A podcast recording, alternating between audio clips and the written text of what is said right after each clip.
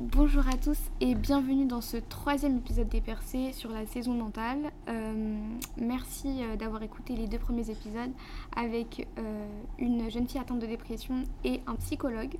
Aujourd'hui, on reçoit quelqu'un que j'apprécie particulièrement.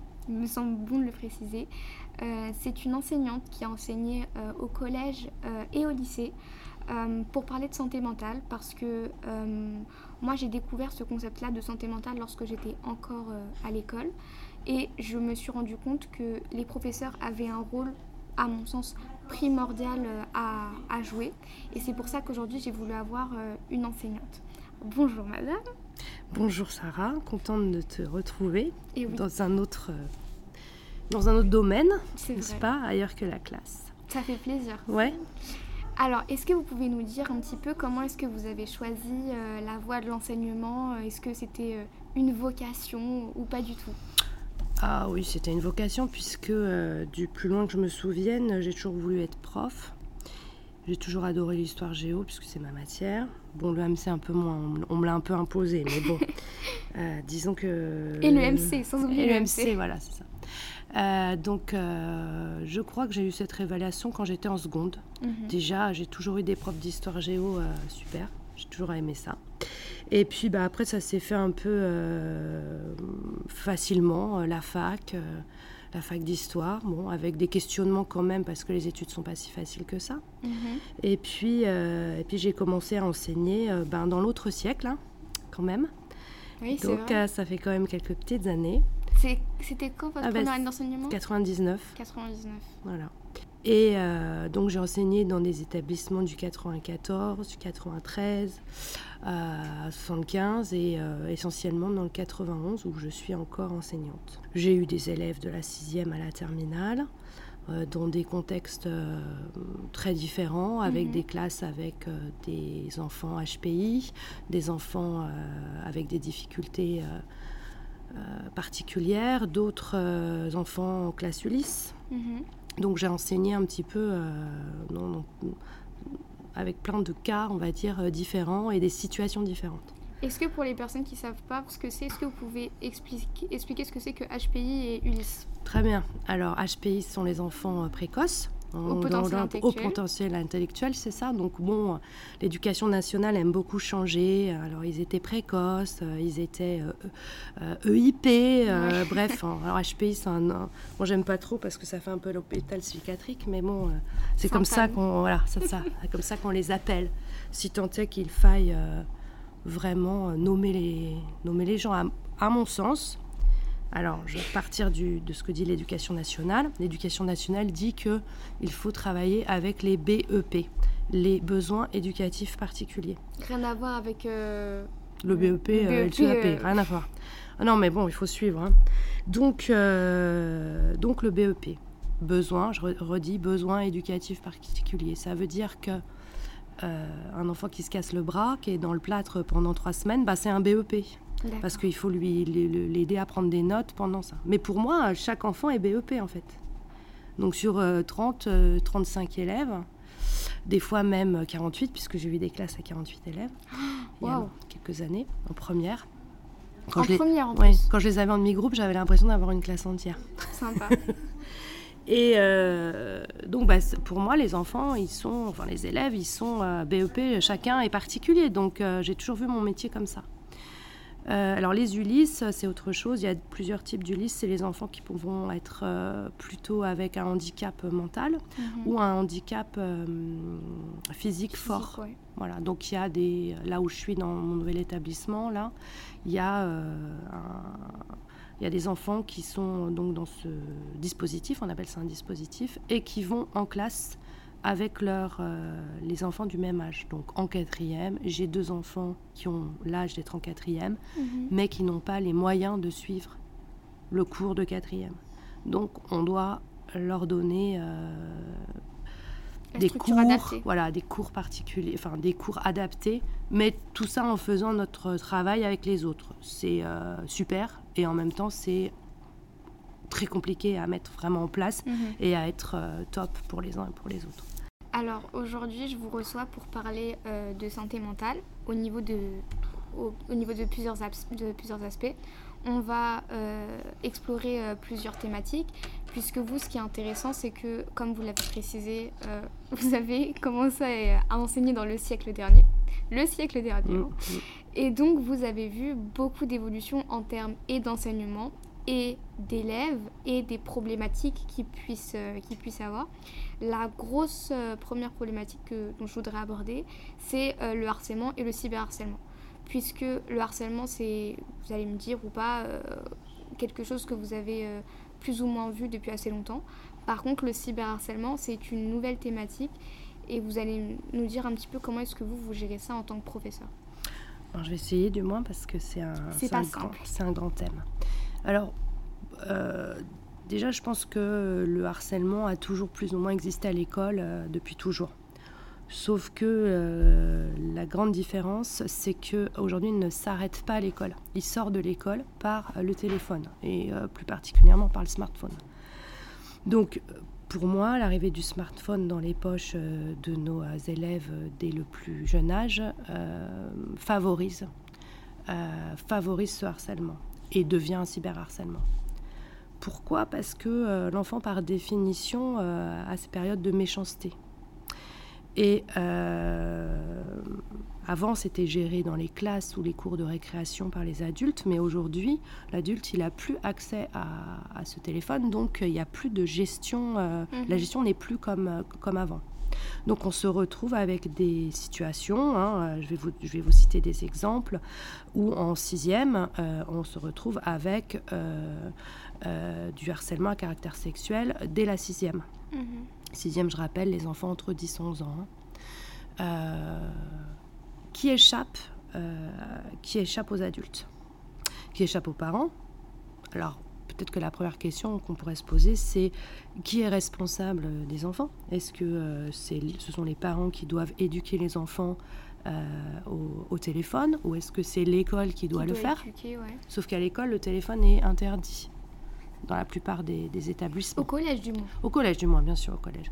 Alors, le lycée, je pense que c'est un peu différent, la- l'aspect du téléphone, mais au collège, il est hyper important parce que euh, les enfants euh, se créent des limites au collège. Ils apprennent, euh, ils s'apprennent à se servir de tous les outils, dont le téléphone.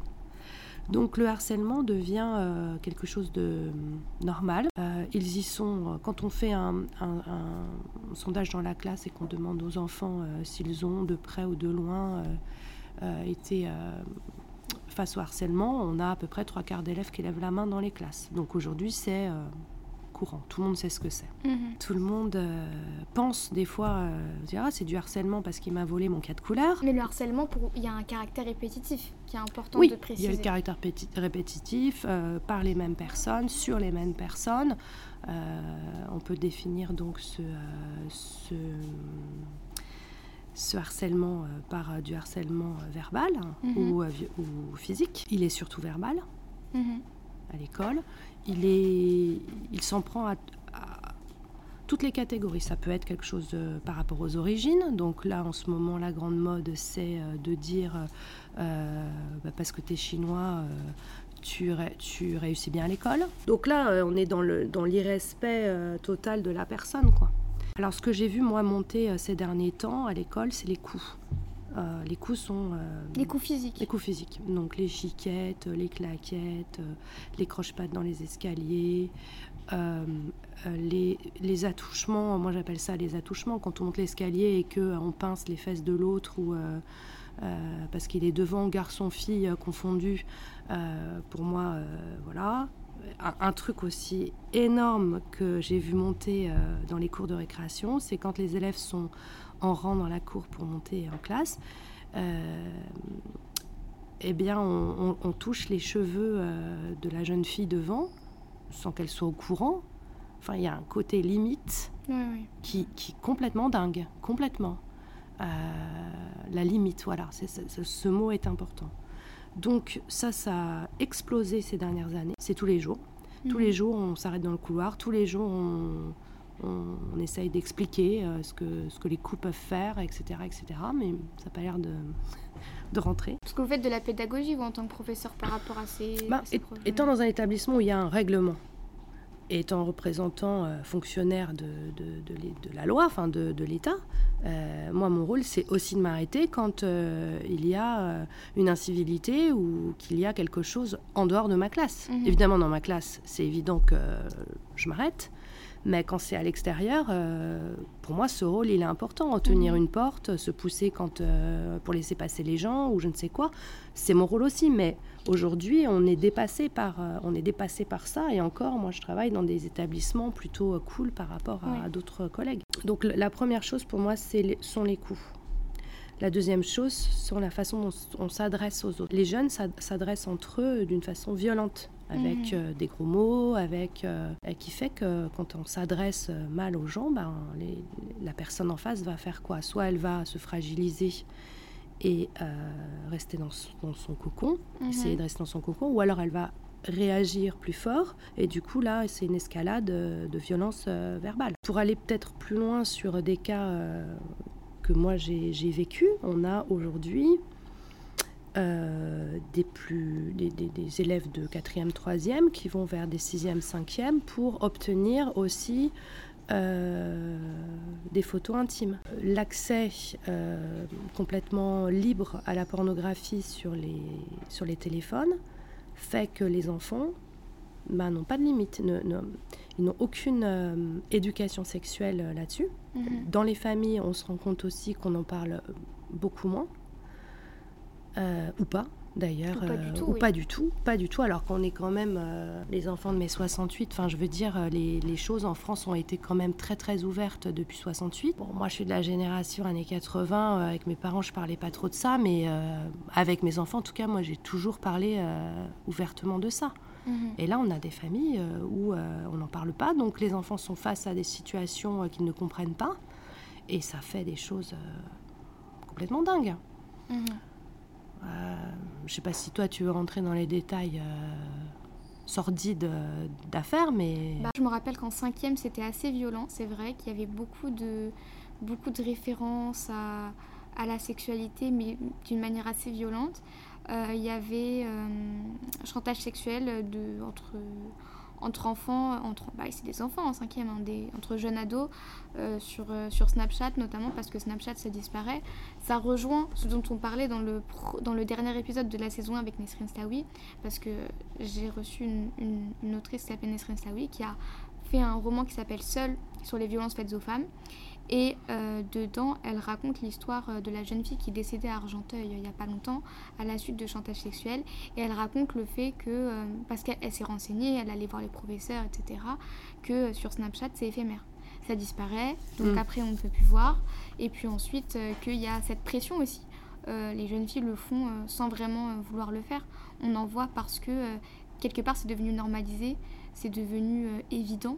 Donc euh, on ne voit pas pourquoi est-ce qu'on refuserait, euh, qu'on refuserait cet accès-là alors qu'on ne comprend pas que c'est quelque chose d'intime qui nous appartient et où on a le droit de dire non en fait. Et donc il y avait toute cette notion de consentement qui n'existait pas du tout quand on était mm. au collège. Ça, c'est quelque chose, le consentement aussi. Euh, alors, moi, je, souvent, je, je, compare avec ma propre jeunesse à moi et je me dis, mon Dieu, qu'est-ce que j'ai eu de la chance de vivre dans les années 80 parce qu'on n'avait pas tout ça. L'année dernière, j'avais une troisième un peu difficile. J'avais euh, quelques jeunes filles qui, qui avaient eu affaire avec des soucis euh, de garçons mhm. et euh, notamment de consentement. Elles étaient remontées comme des folles là. Et du coup, ça se transformait en une haine envers le, la jante masculine. Alors, on a fait un travail avec la psy. Donc, aussi dans mon travail, je travaille beaucoup avec la psy scolaire. Oui. C'est une personne référente pour nous. Euh, je sais qu'il n'y en a pas dans tous les établissements. Nous, on a de la mhm. chance euh, d'en avoir une. Et surtout, euh, quelqu'un qui est capable d'intervenir avec nous en classe. Donc, on a pris deux heures et on avait travaillé ensemble à, trouver des petites, des petites vidéos sur justement qu'est-ce que le consentement. je reviens à mon histoire de cheveux touchés dans, la, dans le rang. Mhm. Là, on est dans le consentement pour moi. oui, bah pas, bien sûr. Pas toucher les gens comme ça. Les garçons étaient. Alors, filles et garçons mélangés. Hein. Les garçons étaient très mal parce que euh, eux ont accès, alors pardon, certains, hein, parce qu'ils ne sont pas tous comme ça bien sûr, ont accès à une, euh, bah, une culture pornographique où la femme est un, objet sexuel. Petite parenthèse, ça l'a toujours été dans la pornographie, mais là, ça mhm. l'est d'une façon ouverte, qui fait que les, jeunes n'ont plus, n'ont plus de limites et n'ont plus de repères. Et les filles sont outrées, pour certaines même, euh, deviennent des, garçons, c'est-à-dire agissent comme des garçons pour ne pas être attaquées par d'autres garçons. Mhm. Donc dans leur façon de s'habiller. Ou alors, elles développent carrément l'inverse en se faisant... Euh, en disant bah, moi je suis, je suis d'accord pour tout en fait, euh, comme ça j'ai pas de consentement à donner. J'ai pas de problème. Or ça dans la construction c'est pas possible. Chaque chose en son temps. Il faut savoir s'imposer. Oui, puis dire non. dire non et surtout se protéger. Mhm. Parce que chaque adolescent, encore une fois, notamment à l'accès à la sexualité, n'est pas prêt au même âge à faire les mêmes choses que les autres. Et c'est pas un problème parce que c'est pas un problème, c'est comme ça. Mhm. Ça s'appelle, euh, ça s'appelle son chemin de vie en fait. Hein. Ce sont des problématiques que les jeunes n'arrivent pas à régler. Donc, ils soit ils vont voir l'adulte. L'adulte n'est pas forcément en mesure de, de répondre. Moi, j'ai cette capacité assez facile de discuter de ça avec eux, ça ne me gêne pas, mais j'entends que j'ai des collègues, c'est pas possible. Mhm. Donc là, il faut un personnel formé dans l'établissement pour, euh, pour faire les choses, pour expliquer les choses. Vous avez des formations, vous, au sein de l'éducation nationale, pour ça? mm, non, aucune. Ça, c'est, c'est personnel, on va dire. C'est, je pense que c'est un... Ouais, c'est un, un, chemin que moi j'ai fait aussi parce que peut-être que j'en ai manqué quand j'étais jeune, je ne sais pas. Euh, voilà, faut il faut se souvenir que moi, je suis aussi de la génération sida, hein. c'est-à-dire que nous, on a appris, euh, euh, on, a vécu avec cette maladie qui est arrivée au moment où on était jeune. Donc, mmh. euh, bah, aussi, on a été traumatisé par ça, d'une certaine façon. Et aujourd'hui, les jeunes, le sida, des fois, on leur parle, ils savent pas ce que c'est. Donc, pour revenir à, à, tout ça, il y a un manque de repères, mais encore la grande question est de savoir qui doit donner les repères. Aujourd'hui, moi, j'ai quatre enfants. Donc ils sont plus des enfants, hein. les dernières sont en terminale, donc euh, c'est plus des enfants. Hum, elles ont encore, elles n'ont pas encore le droit à 17 ans et demi de monter leur téléphone dans leur chambre. Hmm. C'est non. Et je pense que si j'avais, j'étais plus jeune, le téléphone, je le donnerais pas avant 16 ans, parce que c'est c'est vraiment euh, une ouverture à, à, à quelque chose qu'on ne maîtrise pas et quelque chose de dangereux. Et je pense que la plupart des parents ne s'en rendent pas compte. Parce que aussi, quand on leur montre euh, ce qui se passe, ils, sont, enfin, ils sont toujours très étonnés que leur enfant ait pu faire ça. Oui, oui, c'est vrai que c'est quelque chose qui revient souvent, c'est la stupéfaction des parents. Ils ont l'impression de ne pas connaître leur enfant. Là, nous, on a des cas euh, de jeunes filles euh, de familles musulmanes qui ont fait des nudes. Et là, quand il faut appeler les parents pour expliquer les choses,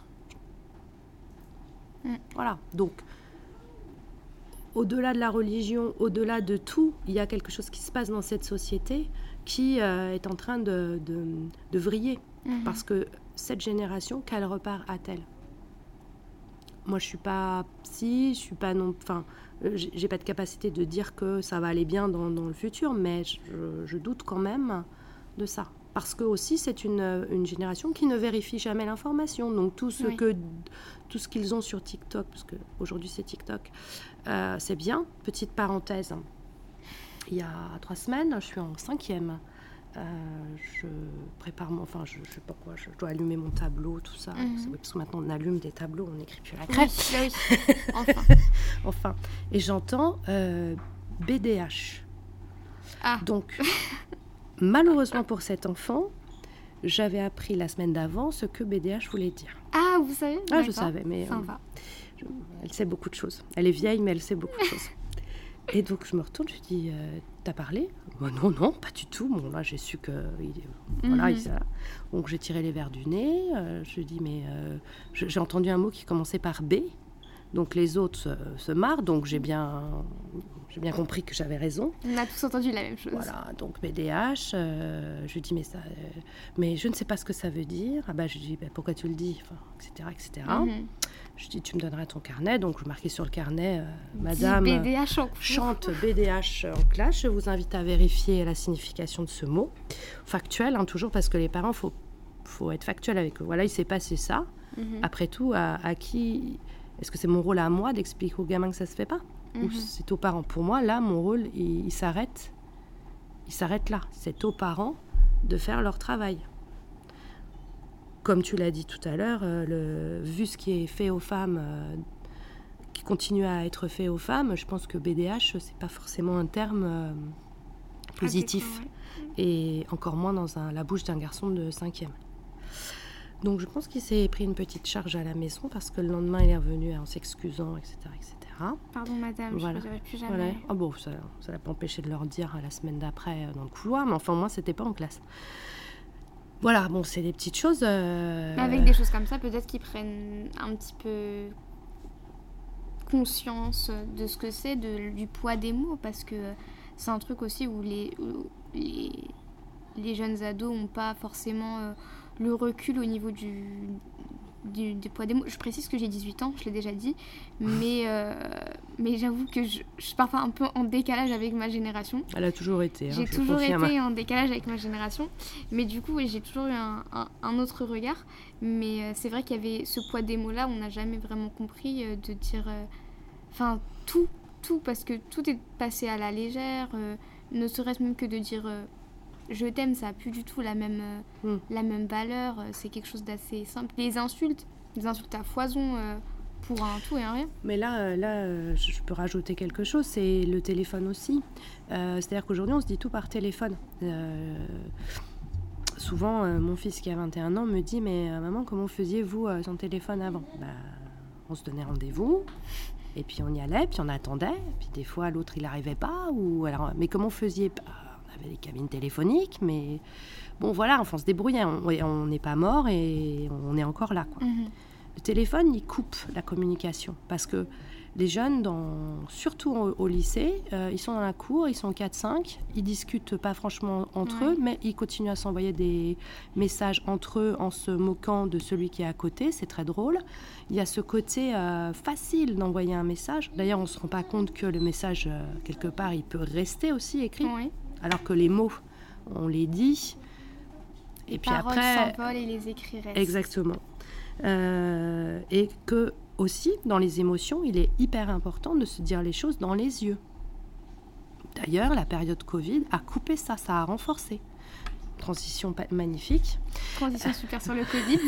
Allons-y. Donc, on a vécu euh, deux ans avec des enfants euh, qu'on a muselés, à qui on a dit marche à droite, marche à gauche, lave-toi les mains, euh, tais-toi, euh, mets ton masque, euh, rentre ton nez, avec des enfants qui d'ailleurs avaient des problèmes d'eczéma atroce et qui se grattaient et qui avaient le visage en feu à cause de ce truc. mais bon, il paraît que ça protégeait, donc voilà, tout le monde le faisait. Là, on est quand même en train de revenir sur peut-être le fait que ça protégeait pas tant que ça, mais bon et des enfants à qui on a aussi foutu la trouille. Ah oui, il y a des morts.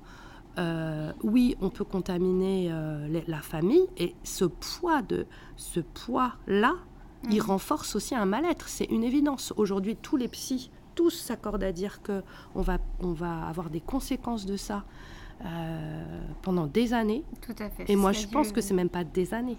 Je pense que c'est pour certains à vie, mm. parce qu'ils étaient en pleine construction ces mômes-là. Donc dans les conséquences, on a petit 1, un problème d'élocution. Petit 2, un problème d'orthographe. Ces enfants ont mal entendu les sons. Quand on parle, on regarde les lèvres des autres aussi. Donc au lieu, au mieux, quand on a le masque sur le nez, les mots ils n'entendent pas. Donc orthographe, l'horreur. déshumanisation. Tout le monde avec le masque. Hein, euh, obligation. Enfin, Là, on est dans un côté rigoriste des choses. Alors, mhm. peu importe hein, la crise sanitaire et tout, moi, je veux même plus en entendre parler parce que c'est bon, on en a assez soupé. Mais le résultat, il est où, là Pour ces gosses? Autre exemple. C'est un exemple euh, qui, qui, veut dire beaucoup. En troisième, euh, on a un enfant qui euh, s'est créé des faux comptes sur je ne sais quelle plateforme. un garçon se faisant passer pour une fille et euh, qui euh, bah, a monté les uns contre les autres, a raconté les secrets des uns, enfin bon, voilà, et a dit qu'en fin de compte, euh, il s'embêtait tellement dans sa vie que bah, il, voilà, il avait fait ça et qu'en plus il adorait que son téléphone sonne dans la poche pour montrer que ils recevaient des messages. Donc voilà. Donc là, moi, pour moi, on est dans un cas de psychiatrie. Là, il y a un moment donné, il y a quelque chose qui ne fonctionne pas. Hmm. 15 ans avoir cette idée-là. Mon Dieu, moi, à 15 ans, euh, je pensais qu'il y a une chose, euh, c'était d'aller danser et euh, de voir mes amis, quoi. C'était pas d'emmerder les autres, quoi. parce qu'il y a un truc sur l'apparence, au-delà même des, des vêtements, des baskets, etc. Il y a l'apparence sur les réseaux sociaux, l'image que l'on donne. Enfin, on ne cessera de le répéter, mais les réseaux sociaux, c'est pas du tout, absolument pas la vraie vie. Enfin, oui. ça paraît évident de, de le dire, mais il semble bon de le répéter. Mais bon, ces enfants ont, grandi avec je dois me prendre en photo, euh, je vais à un endroit, je me prends en photo, je l'envoie. D'ailleurs, moi je leur dis souvent. Moi la première. Hein. Vous faites quoi de ces photos? Rien. L'autre fois, donc, puisque la cinquantaine arrive pour moi et que nous faisons une fête, je cherche des photos de l'époque, évidemment, c'est plus drôle. Donc je fouille dans les cartons, je descends les albums. Et là, les filles qui disent Oh là là, c'est super T'as tes photos et tout Oui, bah elles sont où les vôtres?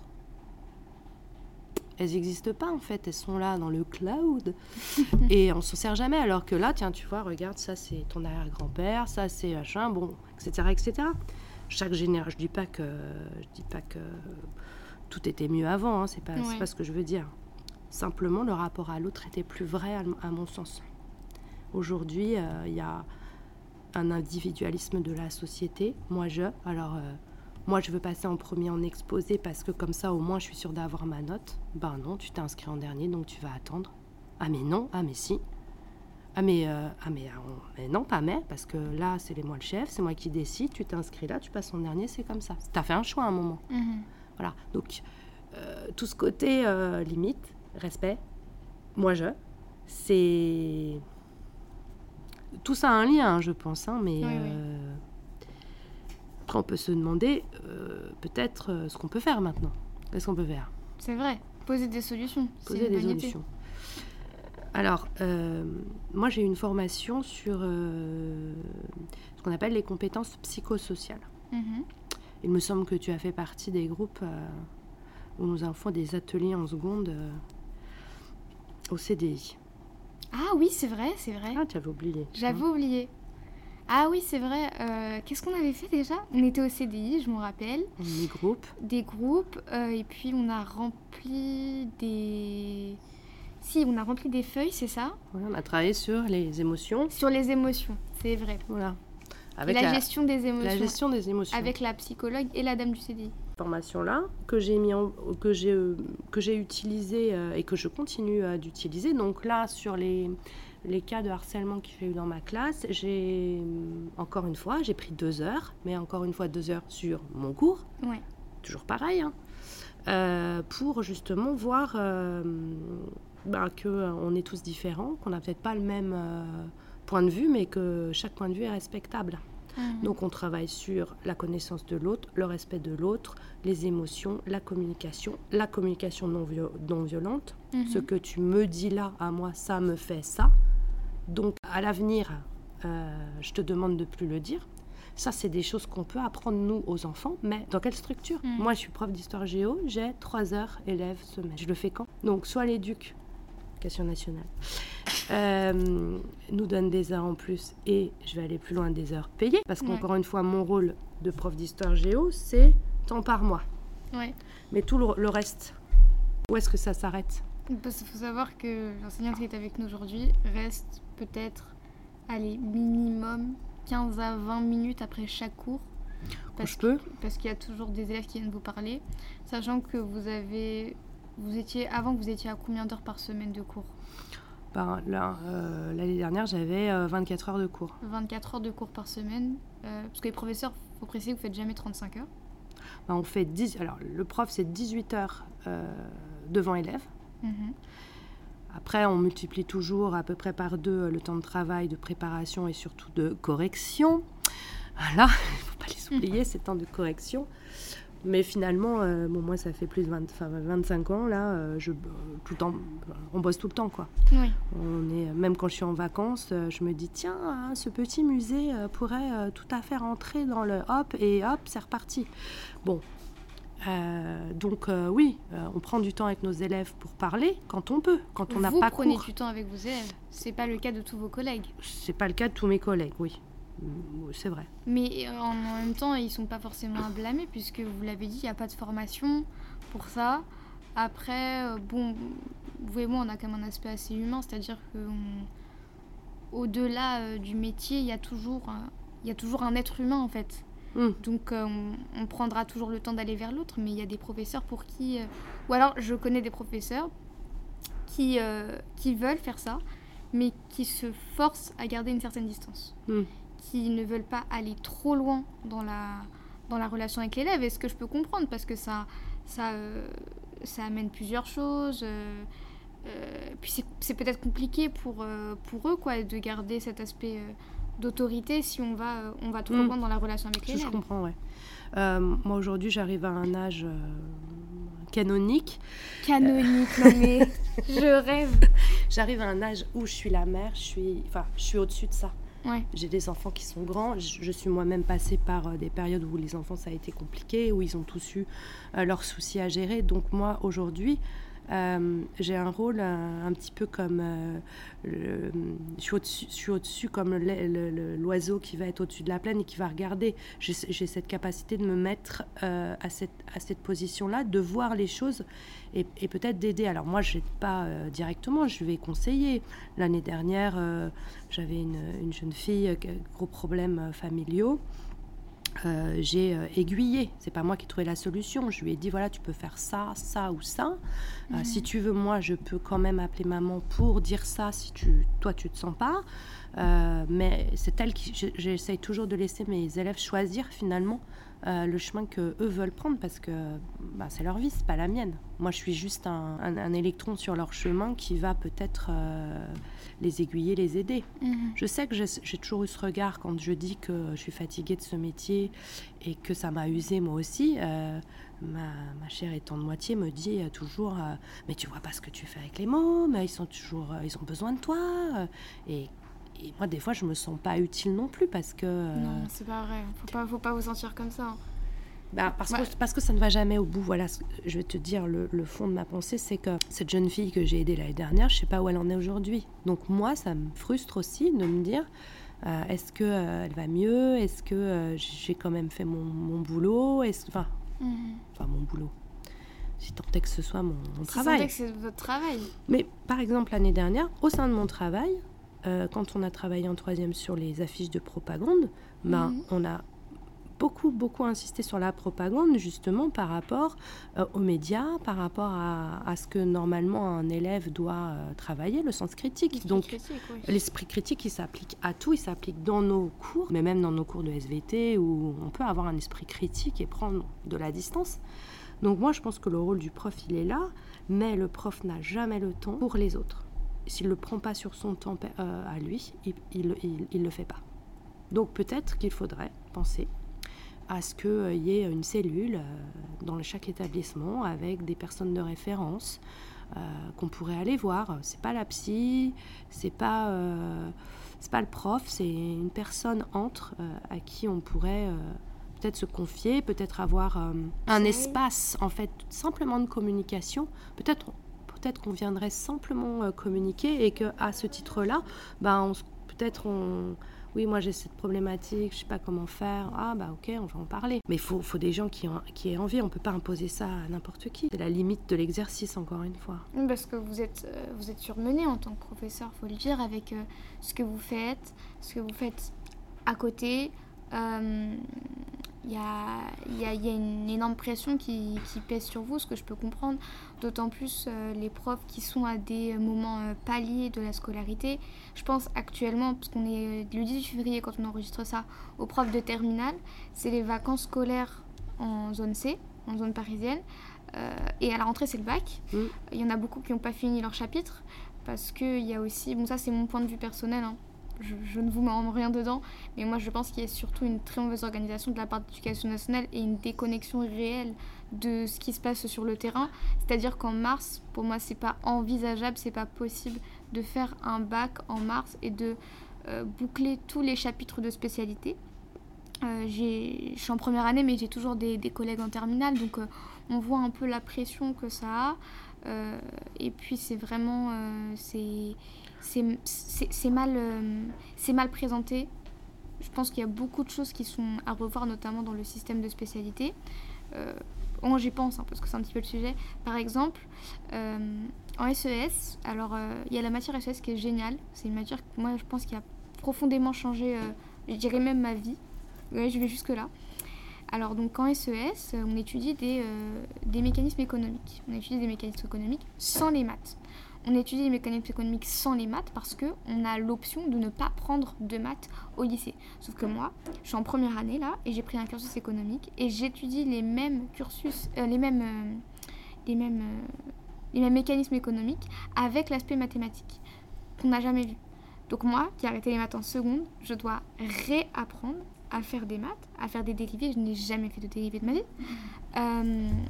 Et il y a un... En fait, il y a quelque chose qui va pas, qui, qui, qui, est pas rationnel, même euh, dans, les, dans les heures qui sont consacrées au programme d'histoire. Euh, on n'a pas euh, suffisamment d'heures pour voir tout ce qu'il y a à voir, pour le brevet par exemple. même si le brevet, on a la chance que ce soit en fin d'année scolaire, on n'est pas...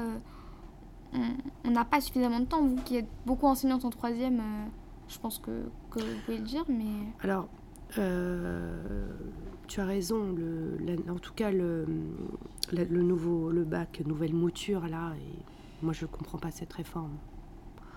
Alors, je la comprends pas pédagogiquement, je la comprends économiquement. Ce qu'on veut, c'est que tout le monde ait le bac. Mhm. On y arrive. Ça y est. Moi, ma génération, c'était 80% d'une classe d'âge. Là, ça y est, c'est 100%. On va vers 100%. Donc, tout le monde va avoir le bac. Pourquoi? Pour aller à la fac. Arriver à la fac, tu le sais, euh, certains enfants n'ont pas le, niveau. Mm. Donc ils vont euh, suivre des cours de français et de syntaxe. Truc de dingue. Nous, on n'a jamais eu ça. On arrivait à la fac, on, se, on avait notre bac, on savait prendre des notes, on savait écrire, euh, voilà. Donc cette réforme, elle est, elle est incompréhensible pour nous. Pour revenir sur le brevet, le brevet, c'est plus un examen non plus qui discrimine. C'est-à-dire mm. que tout le monde passe en seconde, même si on n'a pas le brevet. Et le brevet, il, est aussi, euh, il a été aussi tellement simplifié que même si on n'a pas fait tous les chapitres, euh, ça passe quand même. Ça passe quand même. Parce que c'est euh, dans les documents, donc ça va, on, se, débrouille. Moi, je crois qu'il faut, il faut, il faudrait revenir à quelque chose de plus simple. Déjà, de se poser la question pourquoi nos enfants, on s'éloigne peut-être de ton sujet, mais n'apprennent plus. Mhm. Ils n'apprennent plus. 80% d'une classe ne sait pas apprendre par cœur un truc. Ah oui, c'est pas intéressant, mais on a tous dit ça. Hein. Moi, la première, euh, apprendre la physique, mon Dieu, quelle horreur. Donc, euh, ça aussi, dans la santé mentale, je pense qu'on peut raccrocher à ton sujet, c'est que où je vais C'est quoi le but de ma vie? Qu'est-ce qu'on propose là? On propose une vie avec des microbes? On propose une vie avec une guerre en Ukraine? Avec possiblement une, guerre, une troisième guerre mondiale? On voit que mes parents, euh, bah, ils ont du mal à, acheter à manger maintenant parce que euh, tout a augmenté. A 50 euros de plus sur euh, le, panier alimentaire, voire plus par semaine. Mhm. Il y a des manifestations partout dans la rue parce qu'on te dit tu vas bosser toute ta vie, puis plus jamais tu auras de retraite. Enfin, il y a un moment, ces jeunes, ils ont quoi dans la tête? Mhm. À quoi ça sert d'apprendre? À quoi ça Alors, on s'embête, donc on fait des vacheries aux autres faire l'histoire dont on a parlé. Mm. On s'embête, donc on fait des chiquettes et des steaks et des je sais pas quoi, euh, parce que c'est drôle. Et puis de toute façon, entre eux, ils sont consentants. Ils le disent. Hein. Mm. Non, mais moi je suis d'accord, tu es d'accord pour te faire frapper. Donc il y a quand même, un, à mon avis, il y a quand même un, un, but. Enfin, ils n'ont plus ce but, ils n'ont plus ce, ce chemin. Comme je reprends moi, c'était histoire géo, prof, c'était tout était tracé. Quoi. Mais je pense c'est parce que vous aviez, on vous a présenté des objectifs, etc. Là, même, euh, même accéder aux études supérieures, ça semble, ça semble compliqué avec, euh, avec Parcoursup. Mm. Euh, c'est enfin, c'est de la folie, ce, ce système de Parcoursup. C'est, j'ai jamais vu autant de... Moi, j'ai jamais vu en terminale des personnes... Alors, vous, vous si vous enseignez en terminale au moment de Parcoursup un peu, mais moi j'ai jamais vu en terminale des personnes, et ça fait la transition sur l'anxiété et la dépression, aussi stressé mm. euh, pour Parcoursup. Enfin, J'ai vu des personnes l'année dernière dans ma classe faire des crises de panique en plein contrôle parce que se rendant compte que ça va compter dans Mm. la moyenne pour Parcoursup et que voilà, ils pouvaient ne pas avoir euh, euh, ce qu'ils voulaient. euh, Et puis on a ce rapport à la note qui n'est pas bon. Donc, parlons de la note. Déjà, être- se construire avec être à être noté, est-ce que c'est bon? Moi, je pense que non. Je pense qu'on n'aurait pas besoin d'être noté. Et par contre, il faut commencer ça dès les plus petites classes, parce que la note, c'est aussi la compétition, et la note, elle est complètement fausse, parce que si on a 15 euh, dans, le, quat- dans un établissement du 91, on a forcément 10 à Henri IV à Paris. Donc, c'est toujours l'exemple que je prends, mais la note, elle est, elle est relative. mhm. Moi-même, quand j'ai changé d'établissement il y a 10 ans, euh, j'ai dû augmenter, enfin, j'ai dû euh, euh, de- être plus dur sur ma notation et justement euh, mes contrôles parce que mes contrôles étaient trop faciles pour mon nouvel établissement. Ah, d'accord. Voilà. Donc, et aujourd'hui, je vis un peu la même chose, ayant des élèves qui marchent mieux sur mon- encore mon nouvel établissement. Donc, on Mhm. s'adapte. La note, elle est relative. Donc, ça crée de l'anxiété. Pour qui? Pour les parents, qui eux-mêmes, eux-mêmes ont été notés. Mhm. Ces enfants sont toujours connectés sur École Directe ou Pronote ou je sais pas quoi pour avoir la note. Et du scol. Oui, pour avoir le, pour avoir leur note. Mhm. Donc, on- quand est-ce que vous allez la mettre? Quand est-ce que vous allez mettre la note? Oh là là là, c'est... Donc, ils passent des vacances, les mômes, à regarder si les notes tombent. Mais, à côté de ça, pardon pour les collègues, vous ne pouvez pas attendre le lundi de la rentrée pour mettre les notes? Vous ne pouvez pas laisser les mômes tranquilles pendant les vacances? Mm. Moi, je ne mets jamais de notes Pendant les vacances. pour les vacances. Je ne, do- je ne mets jamais de notes avant d'avoir rend- rendu mes copies. Le 10, ah je suis moyen, ah j'ai 10, ah ça va, je suis moyen. Donc on est bien dans, un, dans une construction qui, qui- qui est complètement dingue. Pour finir, ce que tu dis, ça met les enfants dans des situations an- d'anx- d'anxiété. Combien de parents, combien d'enfants euh, j'ai et que je dis, alors moi je serai vous, j'irai voir une sophrologue euh, pour vous aider à prendre confiance, parce que les mômes se mettent dans des paniques pas possibles Mhm. pour une note. Après, il y a tous ceux qui travaillent pas et qui veulent des bonnes notes. Ça, c'est un autre truc. Ça nous fait une bonne transition sur la triche. Parce que que se passe-t-il? Ben, Les mômes, ils sont plus capables d'apprendre pour certains. Ils veulent des bonnes notes, donc ils trichent. Merci téléphone. Donc, euh, on a les devoirs maison, c'est plus possible. hein, avec Snap, euh, GPT et compagnie, on a compris. On le savait déjà avant, mais bon. Euh, les enfants sortent leur téléphone pendant les euh, évaluations. Mhm. On a, moi, j'ai eu des cas où les classes étaient peut-être mal surveillées lors des évaluations.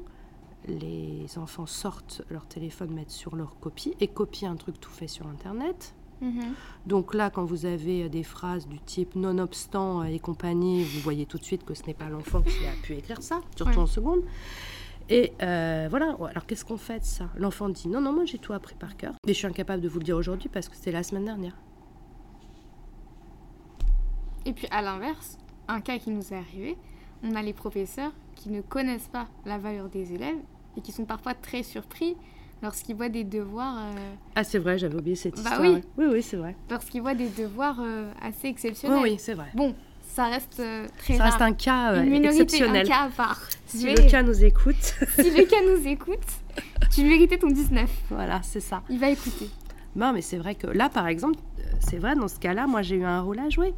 Alors, on est venu me chercher, euh, la famille est venue me, me demander mon- son, a- mon avis. Euh, c'est- évidemment, cet élève, je le connaissais bien. Le prof, c'est ça aussi, quoi. C'est finalement, euh, c'est pas parce qu'on les a eu en sixième et que le cas se passe en terminale euh, ou en première, je me souviens plus. Terminal. Terminale, euh, voilà, on, on a, on a un rôle là-dessus. C'est une grande famille aussi. La relation qu'on a avec nos élèves, des fois, c'est à vie. Moi, j'ai des, j'ai un de mes élèves qui a aujourd'hui presque 30 ans, qui, euh, qui est au Canada, qui me donne des nouvelles très souvent, qui euh, m'invite au Canada si je veux y aller. Et voilà, et pourtant, euh, cet élève, c'était loin d'être le premier de la classe. Et Mhm. au contraire, je lui ai sauvé... je lui ai sauvé la mise plus d'une fois. Mais bon, c'est comme ça, c'est les gens qu'on rencontre dans notre vie euh, qui peuvent être importants. En tout cas, l'anxiété des enfants, euh, c'est une réalité. Alors, ça amène les mômes à se faire du mal. On a un, un nombre de scarifications euh, très très important. Ça amène aussi des pratiques de dérive, Mhm. alcool, drogue. Pour revenir sur la sexualité, on a des gamines. Euh, bah, qui tombe enceinte à 14-15 ans. Bon, ça a toujours existé, hein, mais aujourd'hui, on a normalement on a tout pour se protéger. Euh, des, euh, des, situations qui se passent dans les toilettes de l'établissement euh, où on se filme en train d'être dans l'intimité extrême avec un garçon ou une fille, et mhm. puis ensuite la photo ou le film passe dans les mains de tout le monde.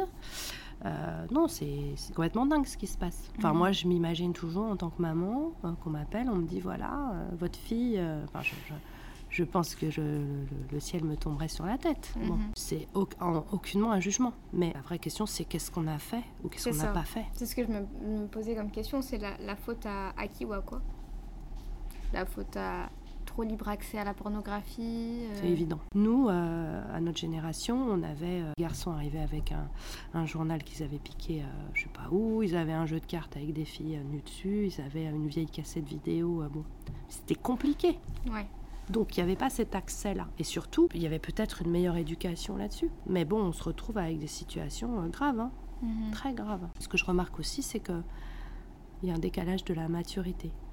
Les enfants qui ont 17-18 ans aujourd'hui, nous, la maturité qu'ils ont, on l'avait 2-3 ans avant. Mhm. Pourtant, ils ont accès à une information, euh, ils devraient être plus matures que nous, parce qu'ils ont accès à cette information. Nous, on est resté un peu dans la dans la, pas la niaiserie, mais euh, on ne savait pas tout parce qu'on n'avait pas cet accès-là. Et là, c'est très bizarre. Je comprends. Il faudrait que j'en discute un jour avec un psy parce que c'est bizarre ce, décalage de maturité. Et puis ils sont inconséquents. Oh, c'est pas grave. C'est jamais moi. Oui, mais c'est inconséquent. C'est pas grave. Non, là, tu viens de taper quelqu'un qui euh, s'est cassé la figure et qui a euh, une arcade ouverte. Ce n'est donc toujours pas grave. Après, moi, je mets la photo sur les jeux vidéo. Alors peut-être. Moi, j'ai trouvé ça. Euh, la première fois que j'étais. Je raconte un peu ma vie. J'habitais dans un, mon, ancien, appartement.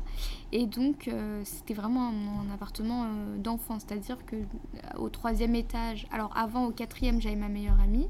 Au troisième, j'avais mon ami d'enfance aussi, pas mon meilleur ami, mais on s'entendait très bien. Euh, un peu plus haut, j'avais euh, des, plus grands avec qui on était à l'école en CM2, etc. Et donc au troisième, j'avais toujours euh, mon pote chez qui j'allais. Parce qu'ensuite, ma meilleure amie du quatrième a déménagé. Voilà. Donc mon pote du troisième, un jour m'invite à la maison avec d'autres copains. et donc mes parents me laissent aller parce qu'ils connaissent très bien ce garçon. et, et donc on était avec, je crois qu'avec son père. Et donc on était avec d'autres copains, une copine qui ramène à manger, etc. Et donc je le vois jouer aux jeux vidéo. Et je dis, tu joues à quoi? Il me dit je joue à GTA. On était en sixième, peut-être? Non. Je pense qu'on était plus jeunes que ça. On devait être entre le CM1 et la sixième. J'ai pas de souvenir précis. Et en fait, après, je vais voir euh, les jeux vidéo euh, qu'il avait, euh, avait dans sa chambre avec tous les logos Peggy 18, Peggy truc et tout. Et puis il me montre comment jouer. Je dis mais c'est quoi le jeu? Il me dit ah pas, il faut tuer les gens. Mm. C'est pas du tout caricatural. Ce que je raconte, c'est pas, j'exagère pas du tout ce qui s'est passé, c'est vraiment ce qui s'est passé. Et je me rappelle avoir ressenti les vibrations de la manette dans ma main et, euh, et de ce garçon-là qui est ensuite un copain à moi qui est devenu. Euh, qui, qui, était violent, c'est vrai. Mmh. Il était violent, il tapait beaucoup, etc. Et quand j'ai vu ça, j'ai compris. J'ai pu jouer aux jeux vidéo. Mm. Ça, c'est sûr. Ça, c'est probablement. Euh, enfin, tu as raison. Moi, je, je connais pas bien parce qu'on a eu de la chance de ne pas avoir d'enfants euh, qui tombaient là-dedans. Puis, peut-être la chance, mais aussi on l'a on évité. Hein. Moi, j'ai vu mon fils de 7 ans. Euh, avec Mario Kart s'énerver parce qu'il n'arrivait pas à faire un truc. Quand j'ai vu ça, j'ai dit oh là, il va falloir faire très très attention à ça parce que lui, ça va être difficile. Mm. Bon, nous, on est passé à côté de ça, mais tu dois avoir raison euh, sur, euh, sur, les conséquences.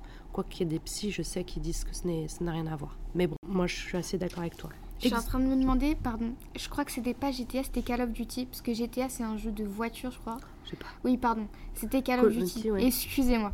Euh, bah, pas plus tard que la semaine dernière, je montre à mes élèves de 5e, toujours, la fameuse photo du favela euh, je crois que c'est à Sao Paulo, où euh, c'est ma photo préférée, tous mes élèves la connaissent. On l'a tous vu. Hein. à gauche, on a euh, le, le, bidonville, et à droite, on, a les bâtiments. bâtiments. avec une piscine sur chaque petit. Petite, Je pense que tous les enfants en France hein, qui ont fait de l'histoire géo un jour ont déjà vu cette photo. Parce que c'est une, pour pas faire des cours d'histoire géo, c'est une photo de contraste en géographie qui nous aide beaucoup. Et euh, j'ai un élève, donc on, est sur le cours sur, sur, les richesses et les pauvretés dans le monde. On a vu plein de trucs déjà, tout ça, tout ça. Et là, je montre cette photo, je lui dis, bah, comme ça, on va pouvoir travailler sur les contrastes et demander aux élèves ce que veut dire le mot contraste. Mhm. Et là, le, gamin me dit, euh, mais madame, c'est vrai ça? Bah, Je lui dis, comment ça c'est vrai? Il me dit, mais c'est une vraie photo, c'est pas un montage. Et là, bon, j'ai répondu, oui, c'est une vraie photo, mais questionne, c'est comment tu peux penser que dans mon cours, je puisse montrer un truc qui est faux? Comment c'est possible Donc ces mômes sont déconnectés de la réalité entre ce qu'ils voient sur leur téléphone, ce que les parents peut-être ne véhiculent pas, j'en sais rien. Mm. En tout cas, nous, après, on a, euh, ça c'est vrai. Quand on montre des, euh, des, films en noir et blanc sur la guerre de 14 ou euh, de 39, souvent c'est, mais c'est, oui, ce sont des vraies images. On n'est pas dans un film là, ce sont des vraies images d'époque. Et les mômes ne, ont du mal à faire cette différence. Mm. Évidemment pas tous, hein. là c'est un, cas, euh, un cas particulier. Non mais c'est vrai que sur les réseaux sociaux on est beaucoup confrontés, notamment sur Twitter. Ah ouais, Twitter, le fléau de Twitter, on en a parlé avec, euh, avec Nesrin Slaoui, mais c'est... Mon Dieu, mais enlever Twitter, enfin moi j'ai Twitter pour voir les actualités politiques. J'avoue que le reste ça m'intéresse pas spécialement. Et j'ai un compte privé, j'ai trois abonnés je crois, qui sont mes trois amis les plus proches.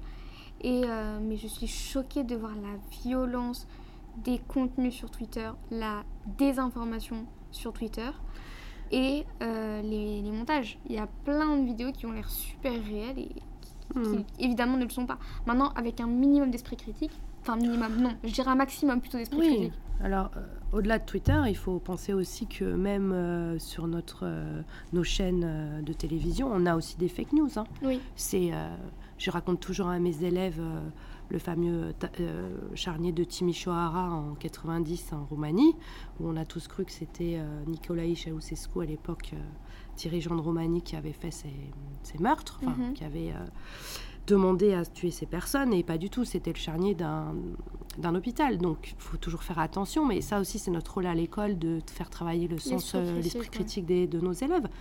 Mais tu as raison, les, les, les, réseaux sociaux euh, sont une source aussi au plus plus. Moi, ce qui me m'étonne toujours, et je déteste ça, c'est euh, tu publies une photo. Moi, je, je suis dans aucun groupe euh, public. Mhm. Euh, je ne suis pas sur Twitter, j'ai euh, mon Facebook familial, on va dire, euh, de mémé. Et, et ça, le reste ne m'intéresse pas.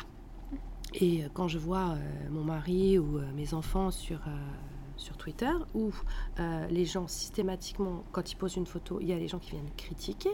Mais si, si tu n'es pas d'accord avec ça, tu tais. C'est ça. Tu likes pas, tu te tais, tu vas, tu vas faire autre chose. Ce besoin d'être méchant tout le temps, ce besoin d'avoir le dernier mot, ce besoin d'exister, d'exister sur les réseaux, mais sors-toi les poches des, hein, sors-toi les mains des poches et vas-y là, va dans la rue, va, va faire ton boulot. Montre à nos enfants, ça ne montre pas ce qui est vrai dans la vie. Ce qui est vrai dans la vie, c'est le moment qu'on passe là toutes les deux.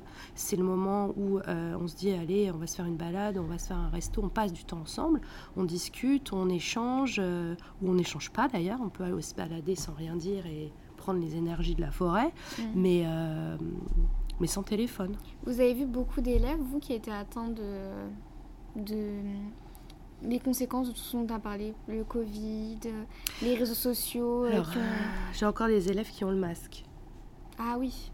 Donc pour deux raisons. La première, c'est qu'ils ont encore peur de contaminer euh, probablement des gens euh, malades chez eux. Peut-être ils vivent avec des grands-parents, c'est possible, il y en a quelques-uns. Mais surtout, les jeunes filles surtout, sont moches. Donc elles restent cachées derrière leur masque.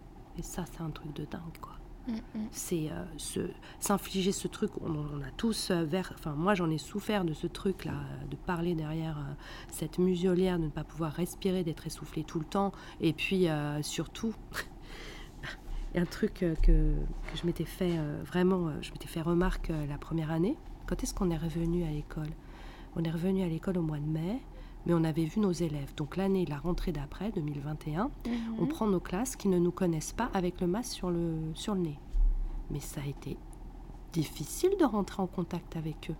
Moi qui suis toujours en train de faire des blagounettes pourries dans mes classes pour essayer, de, voilà, machin, ben elle, elle, passait pas mes blagues. Mhm. Les, parce que pourquoi Parce que... devenu moins drôle euh, en un été. Voilà, c'est ça. Ben non, j'avais ce masque qui me voilà, et, et, du coup, je pense que cette, ce relationnel entre eux aussi, les enfants, bah, oui, il y a, y a, on continue à avoir des séquelles. Et puis, il y a des enfants, un nombre, on n'en a pas parlé, incalculable de phobie scolaire. Voilà. Alors là, c'est je veux plus. Alors, je veux plus aller à l'école. Je veux pas être jugée par les autres, donc je viens pas à l'école. Je ne veux je- des enfants qui ont été aussi euh, d'une certaine façon déscolarisés. Parce que qu'est-ce qu'on a fait? Le 16 mars 2020, on a envoyé tous les enfants chez eux, sans savoir s'ils allaient pouvoir travailler correctement, sans savoir s'ils avaient d'ordinateur, sans savoir s'ils allaient avoir un coin pour travailler, sans savoir s'ils allaient avoir une connexion euh, Adéquate. adéquate. hein. Moi, c'était mon cas. hein. On était six à la maison. Là, on pouvait pas. On pouvait pas tous être en vision en même temps. Euh, sans savoir euh, s'il y avait euh, des adultes pour les mettre au travail. Mon exemple à moi, c'est que à un moment donné, moi, je levais les enfants à 8h30 tous les jours. J'exigeais qu'ils aillent se euh, laver et s'habiller. À 9h30, ils étaient devant leur cours. Mm. On arrêtait à, je sais pas, à 11h30. On avait un long temps de repas, deux heures, on coupait, et on reprenait, et ils travaillaient jusqu'à 4 heures. Et à 4 heures, j'exigeais que tout le monde éteigne, éteigne son truc. Mais parce que nous, on est, on est prof et on se rend bien compte aussi de ce qu'un ce enfant, que de ce que c'est. ouais. Mais il y a, ça, ça n'a pas été appliqué partout. Donc il y a des mômes qui étaient en pyjama dans leur lit en train de faire des visios. Enfin, est-ce que c'est un, est-ce que c'est une façon de travailler ça? Non. Donc euh, résultat, ces mômes aujourd'hui veulent pas retourner à l'école. Ces mômes ont peur de l'autre. Oui, c'est vrai que la peur de l'autre, moi, c'est quelque chose que j'ai vu beaucoup. Chez, même chez les plus grands, on va dire. hein. En terminale, en première, il y en a beaucoup qui veulent plus, euh, qui ont cette euh, phobie de d'aller vers l'autre, euh, phobie sociale, Mm. mêlée à la phobie scolaire. euh, je veux pas. Les travaux de groupe.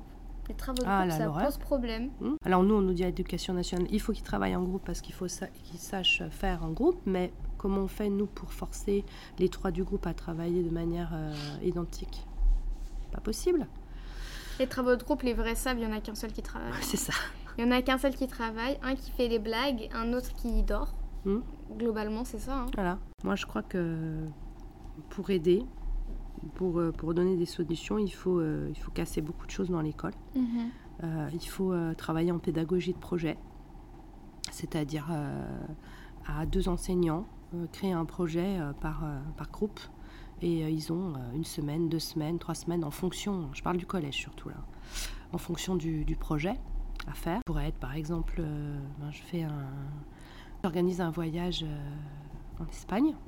Sympa. Voilà, le but c'est euh, le voyage en Espagne. Alors le voyage en Espagne, il n'existe pas en vrai, mais euh, le pédagogie de projet, c'est on va en Espagne. Donc là, tu te débrouilles. Tu réserves tes billets d'avion, tu trouves où on dort, tu trouves les, les, les musées qu'on va visiter. Les, Mhm. là, ça, ça, ça met toutes les, les matières en, Ensemble. ensemble, tu vas calculer euh, des choses, tu vas euh, travailler sur euh, le climat en SVT, j'en sais rien, bon, etc. Une prof d'espagnol. Voilà, bien sûr. Et donc ça, euh, c'est quelque chose où l'enfant est en action. Et il fait pas les choses en même temps. C'est-à-dire qu'il y en a un qui va commencer à aller travailler sur les billets d'avion, l'autre il va travailler sur la restauration, j'en sais rien. Et puis ensuite on met ensemble les choses et on, on a euh, du coup euh, plusieurs projets. Mhm. Et ça, c'est, quelque chose qui, doit, qui fonctionne déjà dans, dans certaines euh, structures, mais qu'on ne peut pas mettre dans l'éduc. Pourquoi? Parce que il faut avoir 35 mômes seuls devant classe. Pourquoi? Parce qu'on ne va pas payer quand même deux profs pour 35 mômes. Voilà. Donc, tant qu'on est dans cette logique économique, et c'est toujours pareil, que ce soit l'hôpital, que ce soit tout, tant qu'on est dans une logique économique, bah oui, la santé ça coûte, oui, l'éducation ça coûte à une nation mais euh, enfin un État. Pas parler d'État-nation, ni d'État Mhm. multinational, bref, d'État. Euh, donc, euh, moi, je pense qu'il faut revenir à des choses plus simples. Mhm. plus simples, et aussi de se dire pourquoi tu fais ça, qu'est-ce que tu fous là? Alors là, on a parlé une heure de Louis XIV. T'en es où avec Louis XIV T'as appris quoi? Ça t'a plu, ça t'a pas plu? Faire comme un, un feedback de ce qu'on a fait aussi. Parce que là, on a ce côté euh, t'ingurgite, t'ingurgite, t'ingurgite, et après, t'en fais quoi On Donc- avait notre prof de français en sixième qui faisait ça. Elle, avait- elle faisait un cours par jour. Chaque jour, elle changeait de cours. Et puis un jour, on, lui a- on était en heure de vie. Et une, une heure de vie, c'était un, c'est une heure Tous les 15 jours. tous les 15 jours avec le professeur principal.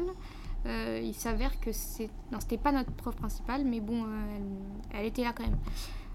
Et savoir. Et donc, euh, elle dit alors, qu'est-ce que vous voudriez améliorer? Et puis, je me rappelle toute ma classe de 6 on s'est regardé, on lui a dit euh, Madame, vous allez trop vite. Vous allez trop vite, est-ce qu'on peut, est qu'on peut ralentir? Elle dit Oui, mais moi j'ai un programme à tenir et tout. Elle, dit, elle a dit Ok, bon alors voilà ce qu'on fait. Une alternative. On prend une demi-heure à la fin de chaque semaine et vous me dites ce que vous avez pensé de ce qu'on a fait. Donc, ça a tenu deux semaines. ça a tenu deux semaines et après on est reparti sur la cadence euh, initiale parce qu'elle n'avait pas le temps. Euh, elle n'avait pas le temps et puis en même temps, nous, qu'est-ce qu'on a aimé dire? Ah bah aujourd'hui on a bien aimé euh, étudier les fables de La Fontaine. le corbeau et le renard, ça nous a fait rire. On peut pas mm. parler 30 minutes de ce qu'on a fait de toute la mm. semaine alors que il n'y avait pas d'intérêt forcément. Non mais là c'est parce qu'on on est sur une classe. Là si tu le fais au personnel, personnellement aux, élèves, mhm. c'est encore différent.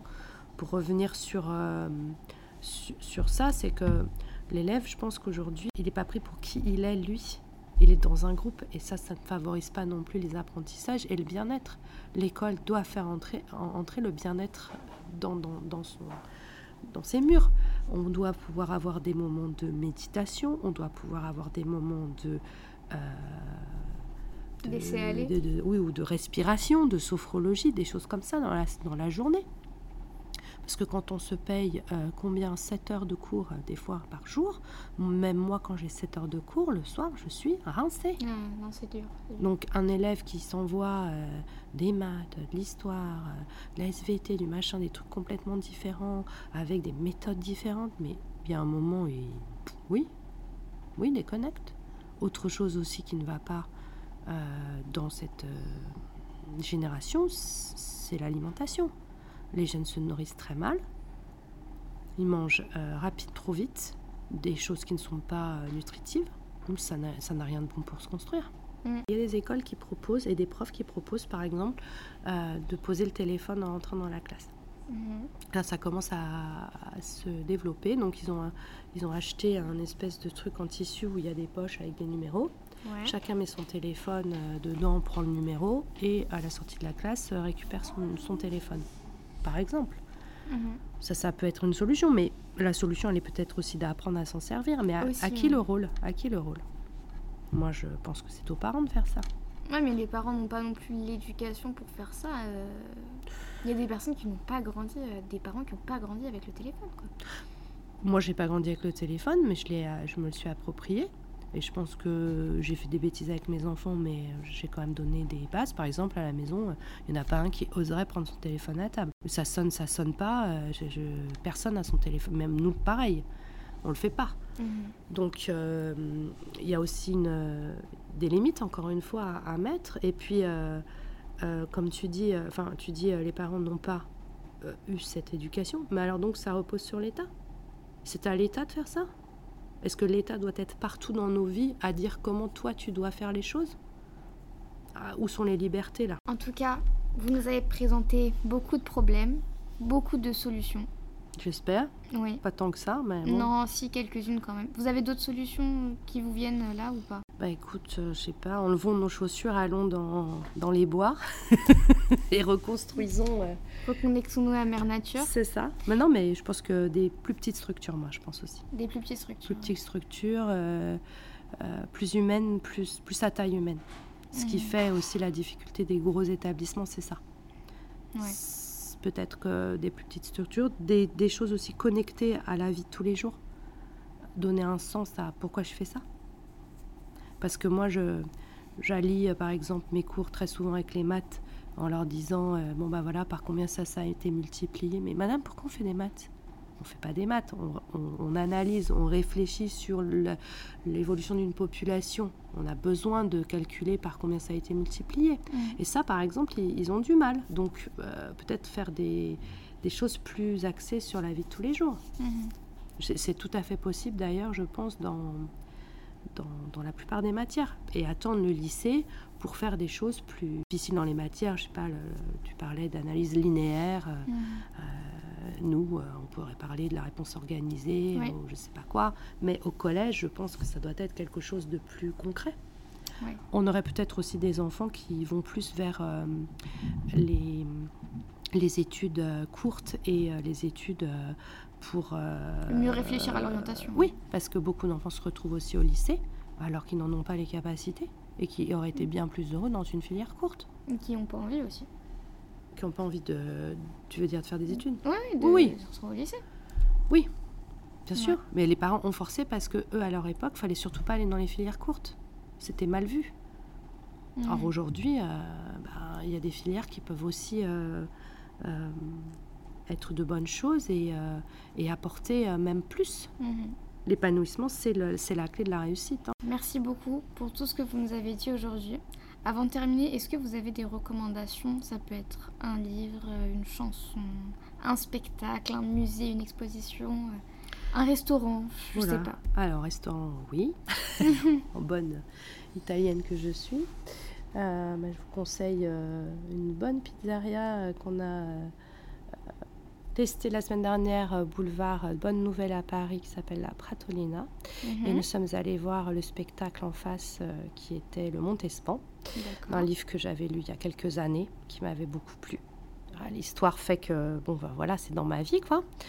Et euh, bon, on a passé un bon moment euh, seul, en amoureux, sans les mômes, c'était parfait. Ça fait du bien parfois. Voilà. Merci beaucoup. Euh, avant de terminer, on a une pensée à toutes ces personnes qui n'ont pas accès à l'éducation, Mm. toutes ces femmes qui en sont privées, tous ces enfants qui, dans les pays où le travail des enfants n'est pas encore aboli, qui n'ont pas euh, cette Trafic. chance d'aller à l'école. Ou qui sont Euh, dans des trafics euh, humains euh, atroces. Exactement. Euh, toutes les personnes qui ont décroché de, de l'école aussi, Mm. euh, à qui euh, on, on pense beaucoup et, euh, et on espère euh, une amélioration de la situation un jour. Merci beaucoup d'avoir écouté euh, cet épisode euh, sur la santé mentale. C'est la fin de la saison sur la santé mentale. Voilà, je suis trop contente d'avoir fait ça parce que c'était quelque chose qui me tenait vraiment à cœur. J'espère que ça vous a plu. Cet épisode est un petit peu plus long que les autres, mais c'est parce qu'il y avait matière à dire, beaucoup de matière à dire. N'hésitez pas, euh, de, pour faire un récapitulatif de la saison, de parler à vos proches si jamais vous êtes atteint de dépression, d'anxiété ou de mots plus importants, d'aller consulter un professionnel de santé. Vous avez des professionnels de santé qui sont gratuits, qui sont rattachés à l'hôpital public, des psychologues notamment. N'hésitez pas à chercher sur internet autour de vous, de consulter des psychologues qui ne sont pas problématiques, notamment avec des sites internet que j'ai recommandés précédemment. Et, euh, parler, communiquer, n'intériorisez pas. Et merci beaucoup d'avoir écouté et merci beaucoup de nous suivre sur la deuxième saison et à bientôt pour la troisième. Au revoir.